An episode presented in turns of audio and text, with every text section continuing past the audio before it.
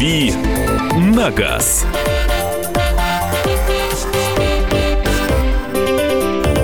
Это было не такое предпраздничное волшебство. А, это нам на Viber и на WhatsApp звонят. Ребят, вы не звоните. Не звоните, присылайте, пожалуйста. У кого Nokia, это не Nokia. Нет, это не Nokia. Это, по-моему, не Nokia, нет. А, нет, это Nokia, смотрите. Вы по звуку угадываете. У нас корпоративная Nokia.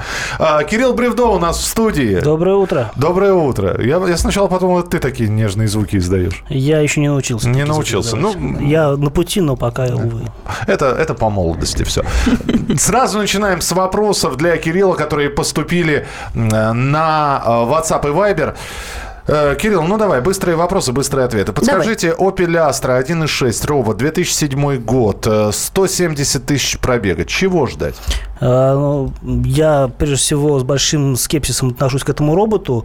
1.6, это робот называется Изитроник, он довольно тупой, машина с ним при переключениях дергается, и у меня есть определенные сомнения по поводу надежности этого агрегата. С другой стороны, с пробегом 170 тысяч наверняка с ним уже что-то случалось, его уже как-то ремонтировали, но в любом случае это лотерея. А кроме того, ну, с точки зрения водительских ощущений, 1.6 с роботом на Opel это не очень приятно. Дальше сообщение в Вайбере пришло. Доброе утро, выбираю машину ЛК-200, бензин или патрон Nissan. Дайте совет, пожалуйста. Соляр у меня замерзает, пишет Кирилл. Я думаю, что более надежным вариантом будет Toyota, конечно же, Land Cruiser 200. Nissan хорошая машина по совокупности характеристик, но по надежности она чуть послабее, чем Toyota. Если в приоритете именно надежности и выносливости, я думаю, что Land Cruiser будет лучшим вариантом. Mm-hmm. Так, ну вот Land Cruiser, здесь как раз про него и спрашивают. Выбираем машину Land Cruiser 200, бензин или Patrol Nissan. То же самое, только что. Об этом, да, собственно. Можно еще рассказать, в принципе. Нет, два сообщения, видимо, и на WhatsApp, и на Viber пришло. Отвечения, да. В начале 2016 года купил Nissan Pathfinder за 2,8. В этом году он попал под налог на роскошь. Можно опротестовать повышающий коэффициент? Мы, кстати, про налог на роскошь сегодня будем говорить. Вот. На 28% расширен список машин. Минпромторг расширил, на которые распространяется повышенный транспортный налог. Я сейчас не готов комментировать по поводу, имеет ли закон обратную силу, но мне кажется, речь идет о машинах новых, о том, что если Pathfinder попал под налог на роскошь, то это относится к новой машине, но никак не к машине, которая уже сколько? 5 лет. 2012 года, да? Ну да, но тем не менее он попал, видишь, можно ли это опротестовать?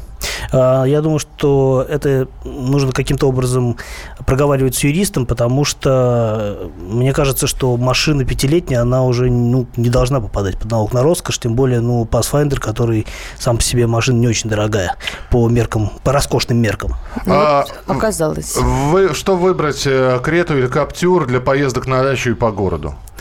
Мне обе машины нравятся, но я бы, наверное, предпочел Крету, просто потому, что она оставляет впечатление более такой доведенной до совершенства машины.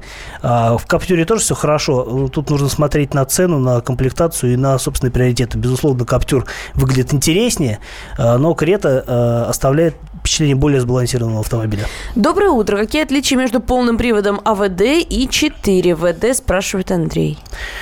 Но тут есть нюансы. На самом деле суть как бы одна. Пусть крутятся все четыре колеса, когда это нужно. А АВД – это автоматический полный привод, который подключается по требованию. На самом деле разные существуют схемы. Многие производители просто словом АВД обозначают там трансмиссию с подключаемым полным приводом, а кто-то под этим же термином обозначает машину с постоянным полным приводом. На самом деле все хорошо, но говорить о том, что лучше, нужно непосредственно на примере конкретной машины. 8-800-200-97-02, телефон прямого эфира. Евгений, мы вас слушаем. Здравствуйте. Алло, здравствуйте. Евгений, город Липецк. Я приобрел автомобиль Renault Scenic 2010 года, бензиновый, коробка механика, двигатель 1.6. Какие у них слабые места и что от этой машины? Как вы ее охарактеризуете? Спасибо. но вы же все равно уже купили. Я могу только постфактум охарактеризовать. Мне Scenic нравится. Это достаточно просторный, комфортный, в то же время компактный семейный автомобиль. С мотором 1.6 на руке я не предвижу каких-либо осложнений в эксплуатации. Это достаточно хорошее, уверенное сочетание. Ну, может быть, там в плане динамики разгона машина оставляет желать лучшего. Но, опять-таки, для семейной машины это не столь принципиально. И если говорить о надежности, а я так понимаю, что вас больше этот аспект интересует, я думаю, что тут от машины ничего неожиданного ожидать не стоит. Здесь уже несколько дней задают вопрос, не попадал он так в ряды первых, но вот теперь попал, стоит ли промывать двигатель при замене масла? Только если вы меняете производителя масла. Если вы меняете просто масло одно на другое, то промывать его не обязательно. Владимир спрашивает. Здравствуйте, поздравляю всех женщин с наступающим праздником. Спасибо. Откройте тему о люфтованных автомобилях. УАЗ-Буханка, настоящий железный для души. Все переделано. Лифт, бампера, лебедка, резина, полностью салон. Сертификатов, соответственно, на доп. Оборудование нет. Что ждать от гаишников, пока они не трогают, но слышал, стало с этим строго. И можно ли узаконить? Будет проблема с постановкой на учет в том случае, если вы машину покупаете или продаете, проблем будет, скорее всего. Если вы просто на ней ездите, но тут уже зависит... Такого, что остановили и спросили, а где у вас тут сертификаты на переделанный салон? Да, 500 рублей могут взять. Вот. Но, на самом деле, проблема более такая сложная. Конечно, по уму нужно все это узаконить, пройти экспертизу, внести изменения в ПТС, но это достаточно трудоемкая процедура, которая, в общем, мне кажется, проще было бы машину довести до стока, но, опять-таки, это будет тоже грустная история, потому что, ну, ради чего все это создавалось, тратилось деньги. Тут, я думаю, что нужно ездить, пока не утомитесь давать деньги за неузаконенные переделки, а к тому времени что-нибудь, может, и поменяется. 8 800 200 ровно 9702. Анатолий, пожалуйста. Вы знаете, у меня вопрос такой. У меня была 99-я и 11-я машина, рвался ремень ГРМ. И ничего не было. Сейчас Duster 1.6 и 16. Если оборвется ремень ГРМ, клапана погнутся. И второй вопрос. У меня 3 года в машине. И везде многочисленные магазины. Мы теоретически ездим только на рыбалку и за грибами. Проехал 17 тысяч километров. Ремень ГРМ надо менять или нет?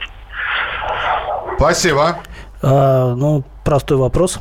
Начну с предыстории, которая была вызвана первой частью вопроса. Да, 99-й, 9-ки, 8-ки с мотором 1,5 литра при обрыве ремня ГРМ действительно ничего не происходило. Там мотор устроен таким образом, что в поршне есть такие углубления, которые позволяют клапанам с поршнями встречаться. В других машинах такого нету. У меня лично была машина, у которой происходила подобная история. Это очень неприятно и затратно. Что касается Duster, с пробегом 17 тысяч до 60 тысяч вообще можете ни о чем не думать. И с учетом того, что 17 тысяч вы накатали за 3 года, я думаю, что в ближайшие 3-4 года эта проблема вообще вас не должна никак беспокоить.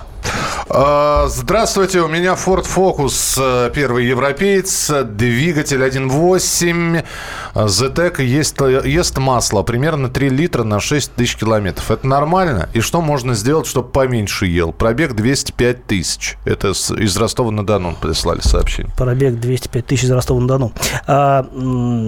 Приличный пробег, машина ест масло. Мне кажется, для этого пробега это в принципе не очень нормально. Если, конечно, у вас не машина Volkswagen или Audi. Вот. Но, опять-таки, с таким пробегом имеет смысл провести какую-то ревизию, возможно, там поменять маслосъемные колпачки. Но это в любом случае вам лучше скажут на сервисе, потому что 3 литра на 6 тысяч – это много. Для Фокуса 1.8. Подскажите, на уже эксплуатируемые машины надо устанавливать ГЛОНАСС? Нет. И слава богу. Пока не надо. Почему автопроизводители предпочитают устанавливать на современное авто вариаторы, а не классические автоматические коробки передач? Я думаю, что они дешевле в производстве. За 200 тысяч с автоматом что взять БУ? За 200 тысяч? Да. Ну, универсальный ответ, акцент поискать. Простая, надежная машина, у которой там мало чего ломается, если ее специально не насиловать. Еще больше вопросов, еще больше ответов через несколько минут в нашем эфире. В общем, по WhatsApp уже можно, наверное, ничего не принимать, потому что здесь вопросов хватает. А если удастся дозвониться, звоните 8 800 200 ровно 9702, потому что обязательно пара-тройка телефонных звонков прозвучит в следующей части программы. 8 800 200 ровно на 9702. Дави на газ.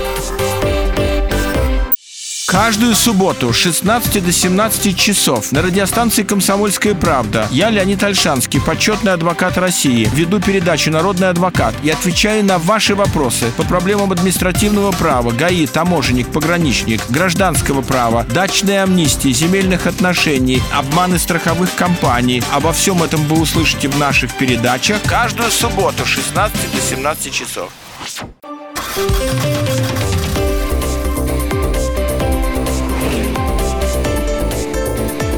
«Дави на газ».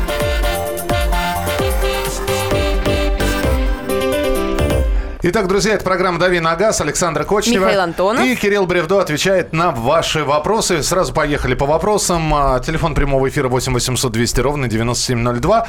Посоветуйте выбрать между Toyota Prado и Mitsubishi Pajero БУ 14-15 года. Оба дизели. Пробеги до 100 тысяч. Плюсы и минусы машин. Я думаю, что выбор, если говорить о таких достаточно свежих машинах, он должен основываться на ваших личных симпатиях. Если вам больше нравится Toyota, то глупо смотреть в сторону Mitsubishi и наоборот. Говорить о плюсах и минусах машин сложно, там есть разные нюансы. Я думаю, что навскидку у Toyota будет меньше минусов, если говорить о надежности, потому что у Mitsubishi там встречаются больше, шире спектр, так сказать, возможных неисправностей, чем у Toyota. Toyota просто более такая крепкая машина, да, и с хорошей репутацией. Предлагаю пару телефонных звонков принять. 8 800 200 ровно 9702. Андрей дозвонился. Здравствуйте. Алло, добрый день. Доброе утро. С наступающим 8 марта девушку ведущую. Спасибо. С нашедшим 23 февраля. Спасибо. И у меня вопрос такой.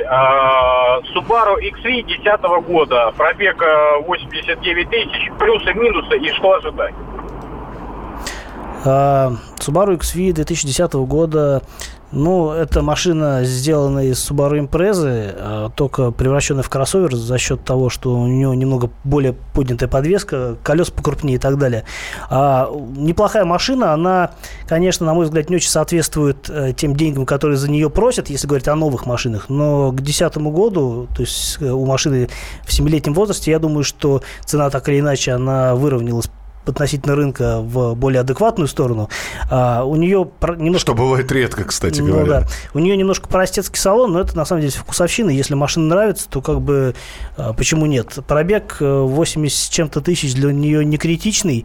Вот. Единственное, что Subaru достаточно специфическая машина в обслуживании. Например, там очень трудоемкая процедура замены свечей связана с тем, что у нее оппозитный мотор, и их не так просто поменять. То есть, если вы планируете ее обслуживать сами, то как бы это, наверное, не лучший вариант. А если у вас есть на примете какой-то хороший сервис, который знаком с этими машинами и достаточно недорогой, то, в принципе, я не предвижу каких-то серьезных сложностей с XV. Мне всегда нравится, когда не только нам предлагают, или Кириллу там предлагают сравнить две машины и выбрать что-то получше, что-то похуже, или когда после какой-то эксплуатации спрашивают, чего дальше ждать от машины. Есть и такие вопросы, которые, не то чтобы они необычные, они нормальные, но они выбиваются из общего концепта. Ну, например, доброе утро. Есть ли смысл покупать гибриды? Есть. Если вам нравится своя причастность к чему-то высокотехнологичному, то почему нет? Другое дело, что в повседневной жизни я не вижу особых преимуществ гибридов, в том числе и по расходу топлива, по сравнению с обычными автомобилями. Но если кому-то нравятся гибриды, то, что они там бесшумно трогаются, могут какое-то время проехать на электротяге, ради бога. То есть, как правило, гибриды в нашем общем представлении это Toyota, либо Lexus, потому что остальные машины на рынке, в общем, представлены крайне слабо. И стоят крайне дорого. А стоят гибриды все дороже, чем обычные машины, просто в силу того, что они технически гораздо более сложны. Вот. Но поскольку это Toyota, это довольно надежно, и, в общем-то, никаких предубеждений у меня относительно гибридов нет. Единственное, что если машина совсем уж старая, там могут какие-то возникать проблемы с аккумуляторными батареями, но это речь идет о машинах первых поколений, там, конца 90-х. Я думаю, что это человека интересует более свежая техника. Еще один телефонный звонок. 8 800 200 ровно 9702. Дмитрий, здравствуйте. Алло, здравствуйте. Я вот с таким вопросом. У меня дизельный Duster, 4 года, 47 тысяч пробега. Недавно поменял вот зимой свечи накаливания, перестала она заводиться. Вот. По техническому регламенту я смотрел, читал, что либо 4 года, либо 60 тысяч пробега для ГРМ. Вот. ГРМ поменял уже не в авторизованном сервисном центре, а в обычном, так сказать, в частном. Вот. Мне сказали, что ГРМ уже стал деревянный, ну и свист появился на роликах, это, вот, когда двигатель работает, то есть посвистывает. Что мне дальше вот с дизельным Дастером делать? Он, соответственно, турбированный, то есть продолжать эксплуатацию или все-таки, как вы считаете, насколько он надежный с турбиной, с форсунками, то есть переходить на другой автомобиль, может быть, даже тот же Дастер бензиновый, или оставлять дизель? Как вы считаете? Посоветуйте. Вы знаете, мне очень нравится дизельный Дастер. Я ездил, правда, только на машине после рестайлинга. Там мотор мощнее, чем на дорестайлинговом Дастере, вот как у вас. И это действительно очень бодрая машина, достаточно экономичная. Вот, и я не думаю, что у нее есть какие-то проблемы с надежностью, потому что французские дизели считаются очень выносливыми, долгоиграющими и в целом очень хорошо продуманными и передуманными. Поэтому я думаю, что при пробеге 47 тысяч вообще беспокоиться не о чем, тем более вы ремень поменяли.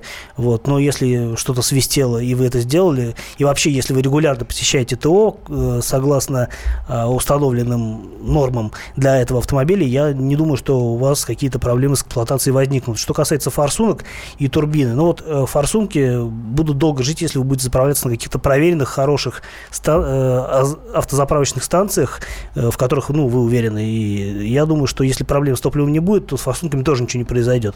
А турбина, ну, со временем может кончиться. Я думаю, что 30 тысяч вы ее почините, будете дальше ездить, но это будет очень нескоро. Когда хорошее время для продажи авто?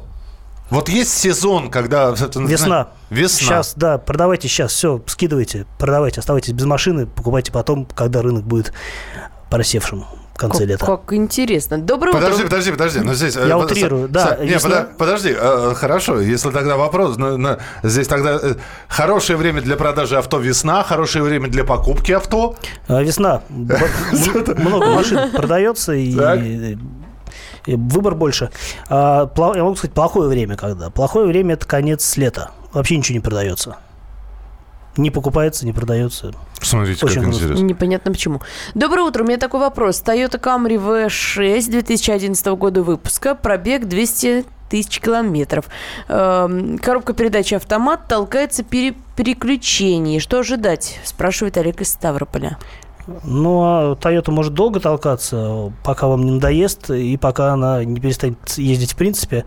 Ну, если толкается, то явно проблема... А лечить-то как? Ну, если это не сильно толкается, вас не сильно напрягает, ездите, пока не будет больше толкаться. А если совсем уже вот раздражает, ну, нужно будет, конечно, ремонтировать коробку. Бюджет я предсказать не могу, но я думаю, что там от диапазона 50 до 70 тысяч. То есть, может быть, меньше. Насчет Toyota не могу точно сказать. Но вот здесь опять про Toyota вопрос, да, выбираем мы из двух, Caldina или ProBox, то есть Caldina универсал бензин, либо ProBox брать, вот что. Ну, опять-таки, это вот, видимо, нам издалека пишут, потому что это машины праворукие, что та, что другая для японского рынка. Ну, ProBox, насколько я помню, это такой минивенчик квадратного вида, довольно прикольный, и он точно вместительнее, чем Кальдина, я подозреваю. Вот, Кальдина, соответственно, это достаточно традиционная машина, я думаю, что с бензиновым мотором там все должно быть хорошо. Трансмиссия там, скорее всего, какая-нибудь простая, если либо автомат, либо механик, ну, скорее всего, автомат. Эти машины с правым рулем, они ходят долго и, в общем-то, славятся своей выносливостью. Еще один телефонный звонок успеем принять, наверное. Алексей, здравствуйте. Добрый день. Добрый. Скажите, пожалуйста, вот в 2012 году решился на покупку дизельного автомобиля Opel Antara рестайлинг 2.2 турбодизель, шестиступенчатый автомат. И в настоящий момент 100 тысяч пробега. Что скажете, пока ничего не делал, в принципе, насчет цепи ГРМ особенно интересный вопрос. Какой пробег, я не расслышал? 120 тысяч. Но 120 тысяч не пробег для этого мотора, он может проходить и намного больше.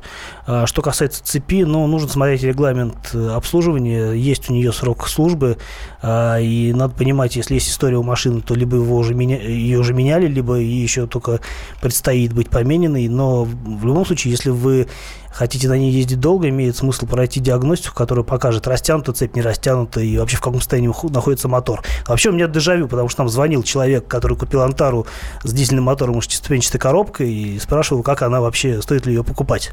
Уж не тот ли это человек. Здравствуйте, хочу купить Volkswagen Multivan 2004 года, 131 лошадка. Что можете сказать о нем? Мы не знакомы.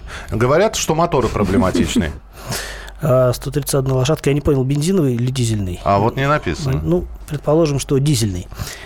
Скорее всего, это мотор с турбодизелем, двухлитровый, достаточно надежный. Но вообще коммерческая линейка Volkswagen – это довольно надежная техника, и они могут ездить очень долго и счастливо, и вообще считаются довольно крепкой техникой. Здорово. Итак, друзья, Минпромторг обрадовал нас накануне новостью, что на 28% расширил список машин, на которые распространяется повышенный налог. Что это за машины, мы вам расскажем. Ну и, собственно, вопрос зададим. Что такое роскошный автомобиль в вашем понимании? Продолжим через несколько минут.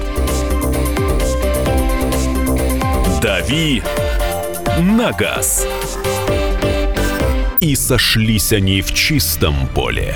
И начали они биться. Каждый за свою правду. И не было в той битве ни правых, ни виноватых. Звон стали. Крики поверженных. Самый беспощадный проект «Радио «Комсомольская правда». Радио «Рубка». Столкновение взглядов, убеждений и принципов. У гостей в студии всегда полярные мнения. Слушатели участвуют и голосуют. Нам есть о чем поспорить. Остро, жестко, жестоко. Программу «Радио Рубка». Слушайте на радио «Комсомольская правда». Каждую среду в 18:05 по московскому времени.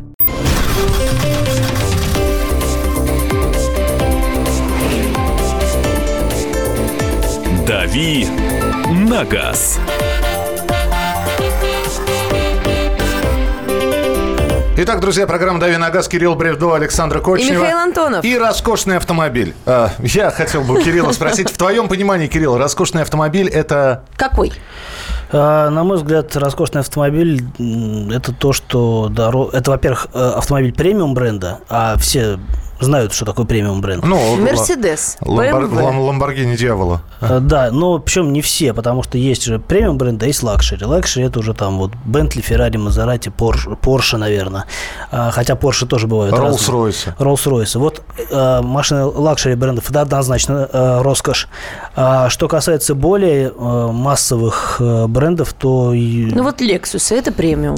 Lexus это премиум, но опять-таки есть разные Lexus. Есть относительно, ну, у нас уже, наверное, не продается, относительно демократичные Lexus модели City 200H и там Lexus AS, они вот до недавнего времени продавались и стоили меньше 2 миллионов, но я бы никак не мог бы сказать, что это автомобиль роскошный. Вот, то же самое можно сказать и про автомобили других марок, которые там формально принадлежат к премиум брендам, но фактически являются относительно демократичной техникой, потому что и у Mercedes, и у BMW, и у Audi есть машины, в общем, довольно доступные и не очень дорогие, по большому счету. Ну, хорошо. Хавейл, он же Хавал, как его называют, он же себя позиционирует как премиум? Но это их личные трудности. Нет, здесь вопрос позиционирования. Да, каждый может себя позиционировать так, кому угодно, но только спрос и только действительно статус этой машины, он будет отражать ее истинную ценность. Итак, друзья, расширен список на 201 позицию. На данный момент Повышенный транспортный налог распространен на 909 моделей. Минпромторг тут обновлял списки совсем недавно, поэтому они и расширились, собственно. Разделены на категории в зависимости от их стоимости. От 3 миллионов до 5 миллионов рублей – это 424 модели. От 5 до 10 миллионов рублей – 320 моделей. От 10 миллионов до 15 миллионов рублей – 95 моделей. И свыше 15 миллионов рублей – 70 моделей. Повышенный транспортный налог – это тот самый налог на роскошь. То есть мы, давайте, исходя из того, что опубликовал Минпромторг, мы понимаем, автомобиль выше 3 миллионов рублей – это уже роскошь. Но у него совсем небольшой коэффициент повышающий, там 1,1, по-моему. От 1,1 до 1,5. Ну, не знаю, вот если вы хотите мое личное мнение, мне кажется, все, что роскошь, ну, более-менее можно считать все, что дороже больше 5 миллионов. Потому что, когда этот налог задумывался, те машины, которые стоят сейчас 5 миллионов, тогда стоили 3. И есть большая разница между нынешней ситуацией и той ситуации, когда это все придумывалось. А ставки эти не менялись налоговые? Нет, только появляются в этом списке машины, которые, Ford, понятно, на российский рынок просто выходят. Ford, это роскошная машина? Мне кажется, нет. А тебе не кажется, что любой автомобиль нужно привязывать по роскошности к своему, к региону? Потому что то, что в Москве, например, не считается роскошью, какой-нибудь внедорожник, в дотационном регионе будет считаться именно роскошным автомобилем. Ты не считаешь, что транспортный налог нужно не распространять так ковровой бомбардировкой без изменения коэффициента по всей России? А у нас так и сделано, потому что ставки транспортного налога устанавливаются на уровне городов и регионов. Но, например, в Москве и в Питере он максимальный. А если говорить о какой-нибудь Чечне, да, то там, соответственно, ставки транспортного налога, они в разы меньше. То есть, соответственно, роскошь считается от того налога. То есть, берем регион и его ставку, да, транспортного налога, именно с этой ставки будет повышающий коэффициент. Не с общей, с какой-то усредненной ставки. Да, конечно. 8 800 200 ровно 9702, телефон прямого эфира. Вот, по-вашему, роскошный автомобиль от какой цены начинается? Может быть, конкретные марки назовете? Я понимаю, здесь нам пишут Hyundai Equus, вот это роскошь, и смайлик такой, да. Опять Hyundai G40, роскошный автомобиль. Но я могу вот сказать такую историю из жизни. Я ездил в конце прошлого года на презентацию обновленного кроссовера Infiniti QX60. В принципе, Infiniti – это достаточно премиальный бренд. Да. Вот. Что они сделали? Они сделали, предвидя развитие ситуации с транспортным налогом, они сделали поступили следующим образом. Они сделали базовую версию стоимостью 2 миллиона 999 тысяч 900 там чего-то. И 99 копеек. Ага. Все остальные версии стоят от 3, я сейчас на вскидку не скажу, но вот что-то типа 3 миллиона 400 тысяч. Понятно, например. То есть если ты хочешь низкий налог, бери себе базовую комплектацию. Нюанс. Разница между базовой комплектацией и следующей заключается только в рейлингах. То есть вот за 300 тысяч, там, условно говоря, вы покупаете рейлинги. При этом машин живых, из таких без рейлингов, да, купить не удастся. Сами рейлинги стоят там 15 тысяч поставить. Вот. Купить такую машину не получится просто потому, что их сюда не везут, это невыгодно. Ну, вот спрашивают у нас, Toyota Land Cruiser 200 попадает под повышенный транспортный налог? Ну, наверное... Конечно, попадает. Попадает, да, попадает. А почему в Чечне понижающий, а не в Воронеже, к примеру? А в Чечне понижающий налог? Ну, потому что так хочет Рамзан Кадыров, чтобы всем в республике жилось хорошо, а в Воронеже не хотят, наверное. Коротко, ясно. 8 800 200 ровно 9702. Телефон прямого эфира. 8 800 200 ровно 9702. Вы можете писать по поводу того, какой автомобиль вы считаете роскошью. У нас есть еще несколько новостей. Во-первых, сегодня автосалон открывается. Да, сегодня открывается Женевский автосалон. Ежегодный. В отличие от парижского и франкфуртского салона, которые чередуются друг с другом раз в 2 года. Женевский автосалон ежегодный. Кроме того, буквально накануне открытия салона, которое еще вот не состоялось, вот только начинается все, проводится подведение конкурса «Автомобиль года». И вот вчера было объявлено... И кто же у нас стал победителем? победителем стал Peugeot 3008. Это первый случай в истории, когда автомобилем года стал кроссовер. До этого кроссоверы не отмечались подобными успехами. Но он такой минималистичный, ведь городской кроссовер, компактненький, скромный. Ну, как скромный. Я думаю, что стоимость машины, когда ее сюда привезут, будет от 1,5 до 2 миллионов. Это, конечно, не роскошь. Так они уже есть у нас в России. Нет, 3008 – новое поколение машины, которое у нас пока еще вот только должно появиться. До этого у нас продавалась машина предыдущего поколения, и это был такой скорее минивэн, чем кроссовер. То эта новая автомашина – это скорее уже такой прям вот кроссовер. Но, опять-таки, это переднеприводный автомобиль исключительно, у него нет полного привода в принципе, не предусмотрен конструкцией, поэтому он, ну, как бы такой, это не до кроссовер в моем представлении. А что на выставке, премьеры будут какие-то? Полно премьер. Ну, опять-таки, очень много кроссоверов. Вообще, этот сегмент, он очень здорово развивается, быстрее, чем все остальные классы. Но нас, опять же, нас интересуют не глобальные премьеры, а премьеры, которые могут попасть в Россию, попадут в Россию, скорее всего. С уже установленной эрой ГЛОНАСС, кстати. Ну, я думаю, что стоит начать с каких-то не очень дорогих машин. Например, будет представлена Шкода Рапид обновленная, ну, то есть рестайлинг. И эти машины будут не только у нас продаваться, они и производиться будут. У нас, насколько я знаю, в Калуге они успешно выпускаются уже довольно давно. Возможно, привезут к нам новый кроссовер Mitsubishi Eclipse Cross. Это такой довольно компактная машина. Она чуть побольше, чем прежняя SX, которую нам перестали поставлять из-за того, что его приходилось везти из-за рубежа, и он стоил довольно дорого. Угу. Вот. И он в то же время чуть меньше, чем Outlander, который у нас весьма успешно продается. Но полный привод. Да, будет полный привод. Там разные моторы, автоматические коробки, все хорошо. Машина такая очень интересная внешне. Любопытно посмотреть. Я думаю, что вот на фотографиях сегодня в интернете будет очень много этих изображений. Вот машина яркая, любопытная. Если к нам ее привезут, это, я думаю, что будет определенный успех. А я правильно понимаю, что рестайлинговую «Шкоду» мы можем выпускать тоже? То есть изменят оборудование на заводе, и просто мы их будем выпускать? Там даже оборудование менять не будут, просто изменится какая-то номенклатура некоторых деталей. И, в общем, там изменения, на самом деле, минимальные. Нет никаких проблем с тем, чтобы эта машина появилась здесь как можно в ближайшем будущем. Здесь спрашивают, возвращаясь к налогу на роскоши, дорогие раритетные авто являются роскошью? Нет, есть список. Есть список автомобилей, поэтому если... Налог на роскошь, он же и сливает за ходом времени, поэтому чем, по-моему, больше, чем на машины, если старше 5 лет, то, по-моему, налог на роскошь уже не действует. 8 800 200 ровно 9702. Хорошо, про «Шкоду» услышали, про «Митсубиши» услышали, что еще? Лично мне очень нравится новый Range Rover Velar. Это новая модель, которой вот до недавнего времени слышно не было. Это будет уже 4-я модель в линейке Range Rover'ов. Она довольно дорогая, у нас уже даже цены, по-моему, объявили от... То есть она уже в этом году появится в России? Я думаю, что да, она будет стоить там порядка 4 миллионов.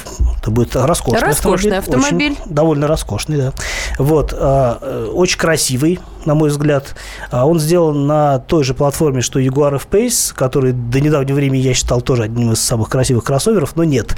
Англичане решили, что можно сделать еще лучше. В принципе, на мой взгляд, у них получилось.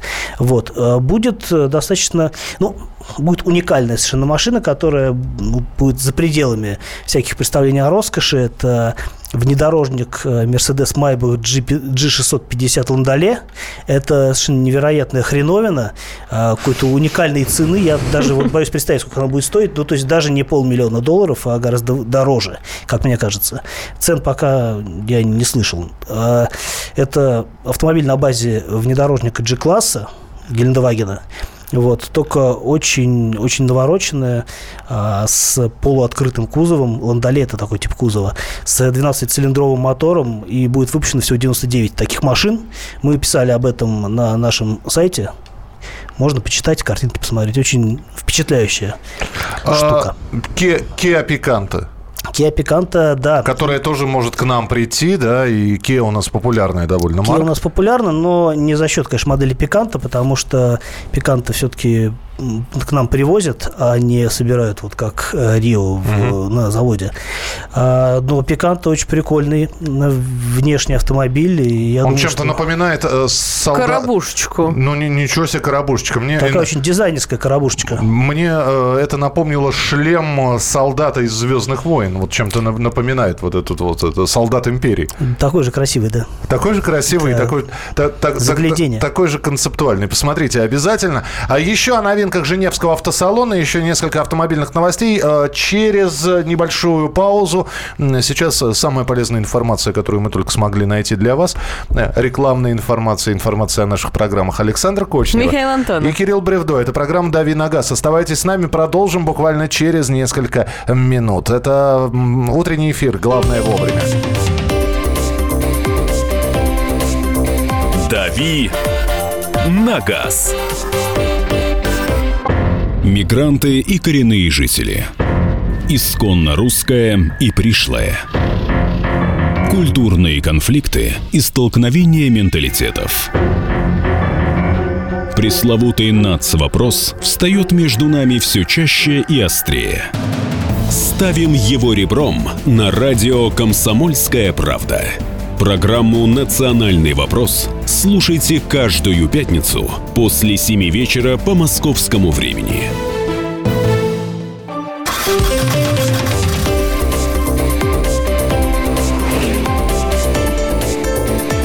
«Дави на газ».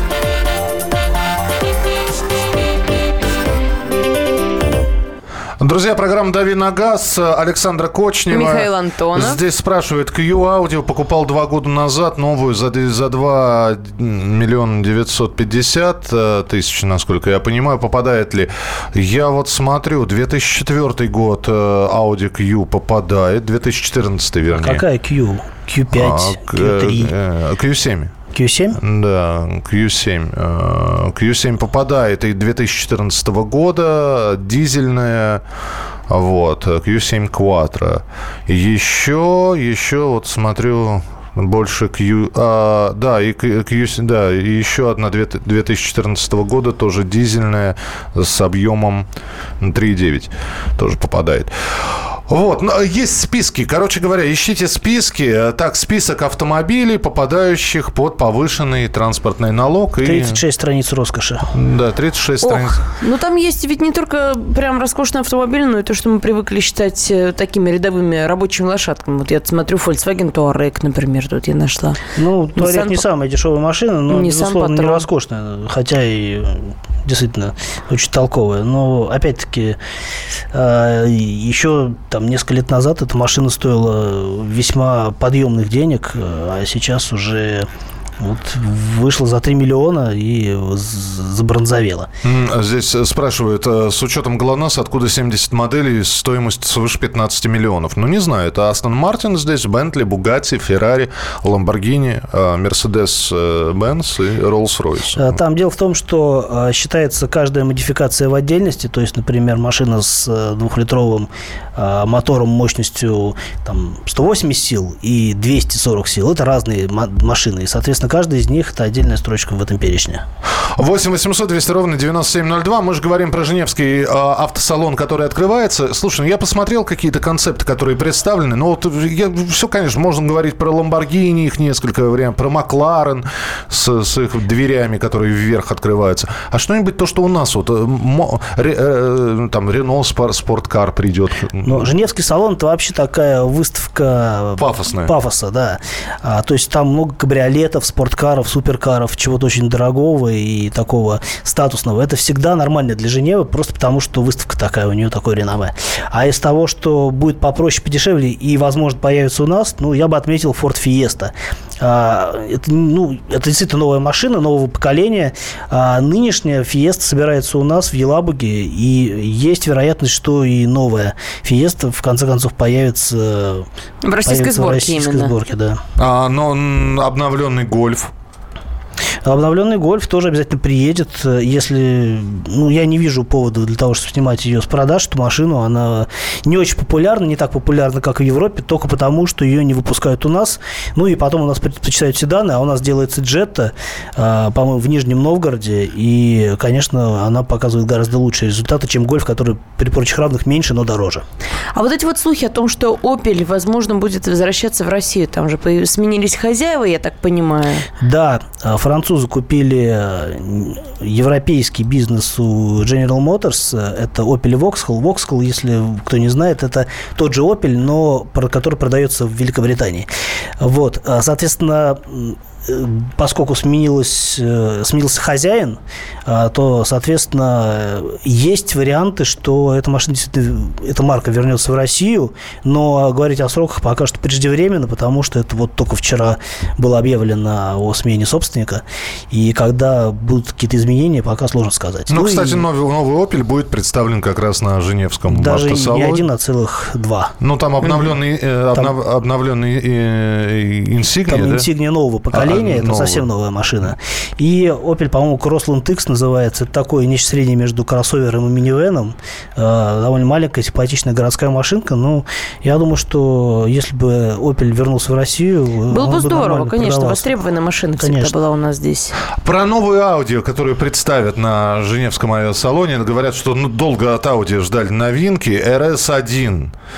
RS1, не знаю, ничего не слышал об этой модели. Знаю, что там будет Audi A3 RS Sportback, RS3 Sportback, вот как она правильно называется. По поводу RS1 ничего не слышал. Ну, посмотрим. Еще не открылся салон. Может быть, сверх того, что уже изначально известно, выкатить что-нибудь еще совершенно новенькое. Это будет любопытно. Ну, здесь я предвосхитил этот вопрос и задал его за кадром. Наверное, я сейчас спрошу уже и в прямом эфире. Давай. Будут ли наши? Нет, наших не будет. Нет, да? Наших не будет. Нам нечего показывать. То есть, ну, ничего нового нам показать нечего. Подожди, а вот когда говорят, что ничего нового показать нечего, а как же знаменитый проект «Кортеж», который мог бы отправиться? Ведь «Кортеж»-то уже фактически готов. Ну, а что позориться-то перед европейцами? Ага. Ну, вот это все, никто не видел, что это за «Кортеж». Это все на бумаге. Когда все это появится, в каком виде, что там будет... И вообще, как это все можно будет оценивать, пока что говорить крайне преждевременно. Так, ну вот еще одна новость, я не знаю, как ее прокомментирует. Кирилл, ГИБДД России начнет наказывать водителей из Белоруссии и Казахстана.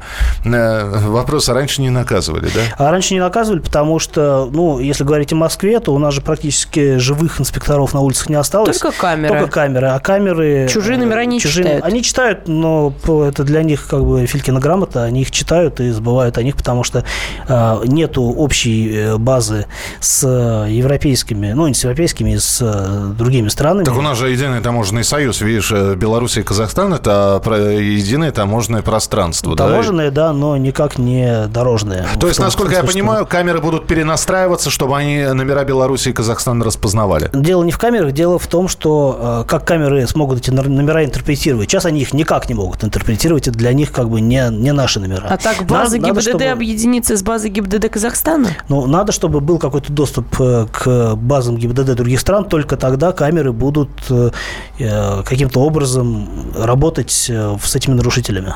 А так я знаю, что просто некоторые люди покупают машину на белорусских номерах, при этом сами являются россиянами и ездят просто для того, чтобы ездить так, как они хотят. Я вот знаю одного такого человека, и мотивы именно такие. Мы его знаем? Нет, вы не знаете. Я почему-то про гречаника подумал, но понял, что нет. Андрей даже с нашими номерами ездит крайне аккуратно. Конечно, он же не нарушает. Он даже пешком ходит аккуратно, даже ничего не нарушая. Кирилл, спасибо тебе большое. До встречи на этой неделе. Я не знаю, увидимся или нет, но завтра выходной, а там посмотрим. В четверг продолжение программы «Дави на газ». Традиционно в 8:05 по московскому времени. Кирилл Бревдо был у нас в эфире. Кирилл, спасибо тебе. Всем спасибо. Мы же с Александрой с вами тоже сейчас попрощаемся буквально на 5-10 минут для того, чтобы выпить чашечку кофе и вернуться в начале следующего часа с новыми темами для обсуждения. Александра Кочнева. И Михаил Антонов. Это программа «Главное вовремя». Оставайтесь с нами. Впереди много интересного. Радио «Комсомольская правда». Более сотни городов вещания и многомиллионная аудитория. Челябинск 95.3 FM. Керчь 103,6 FM, Красноярск 107,1 FM, Москва 97,2 FM. Слушаем всей страной.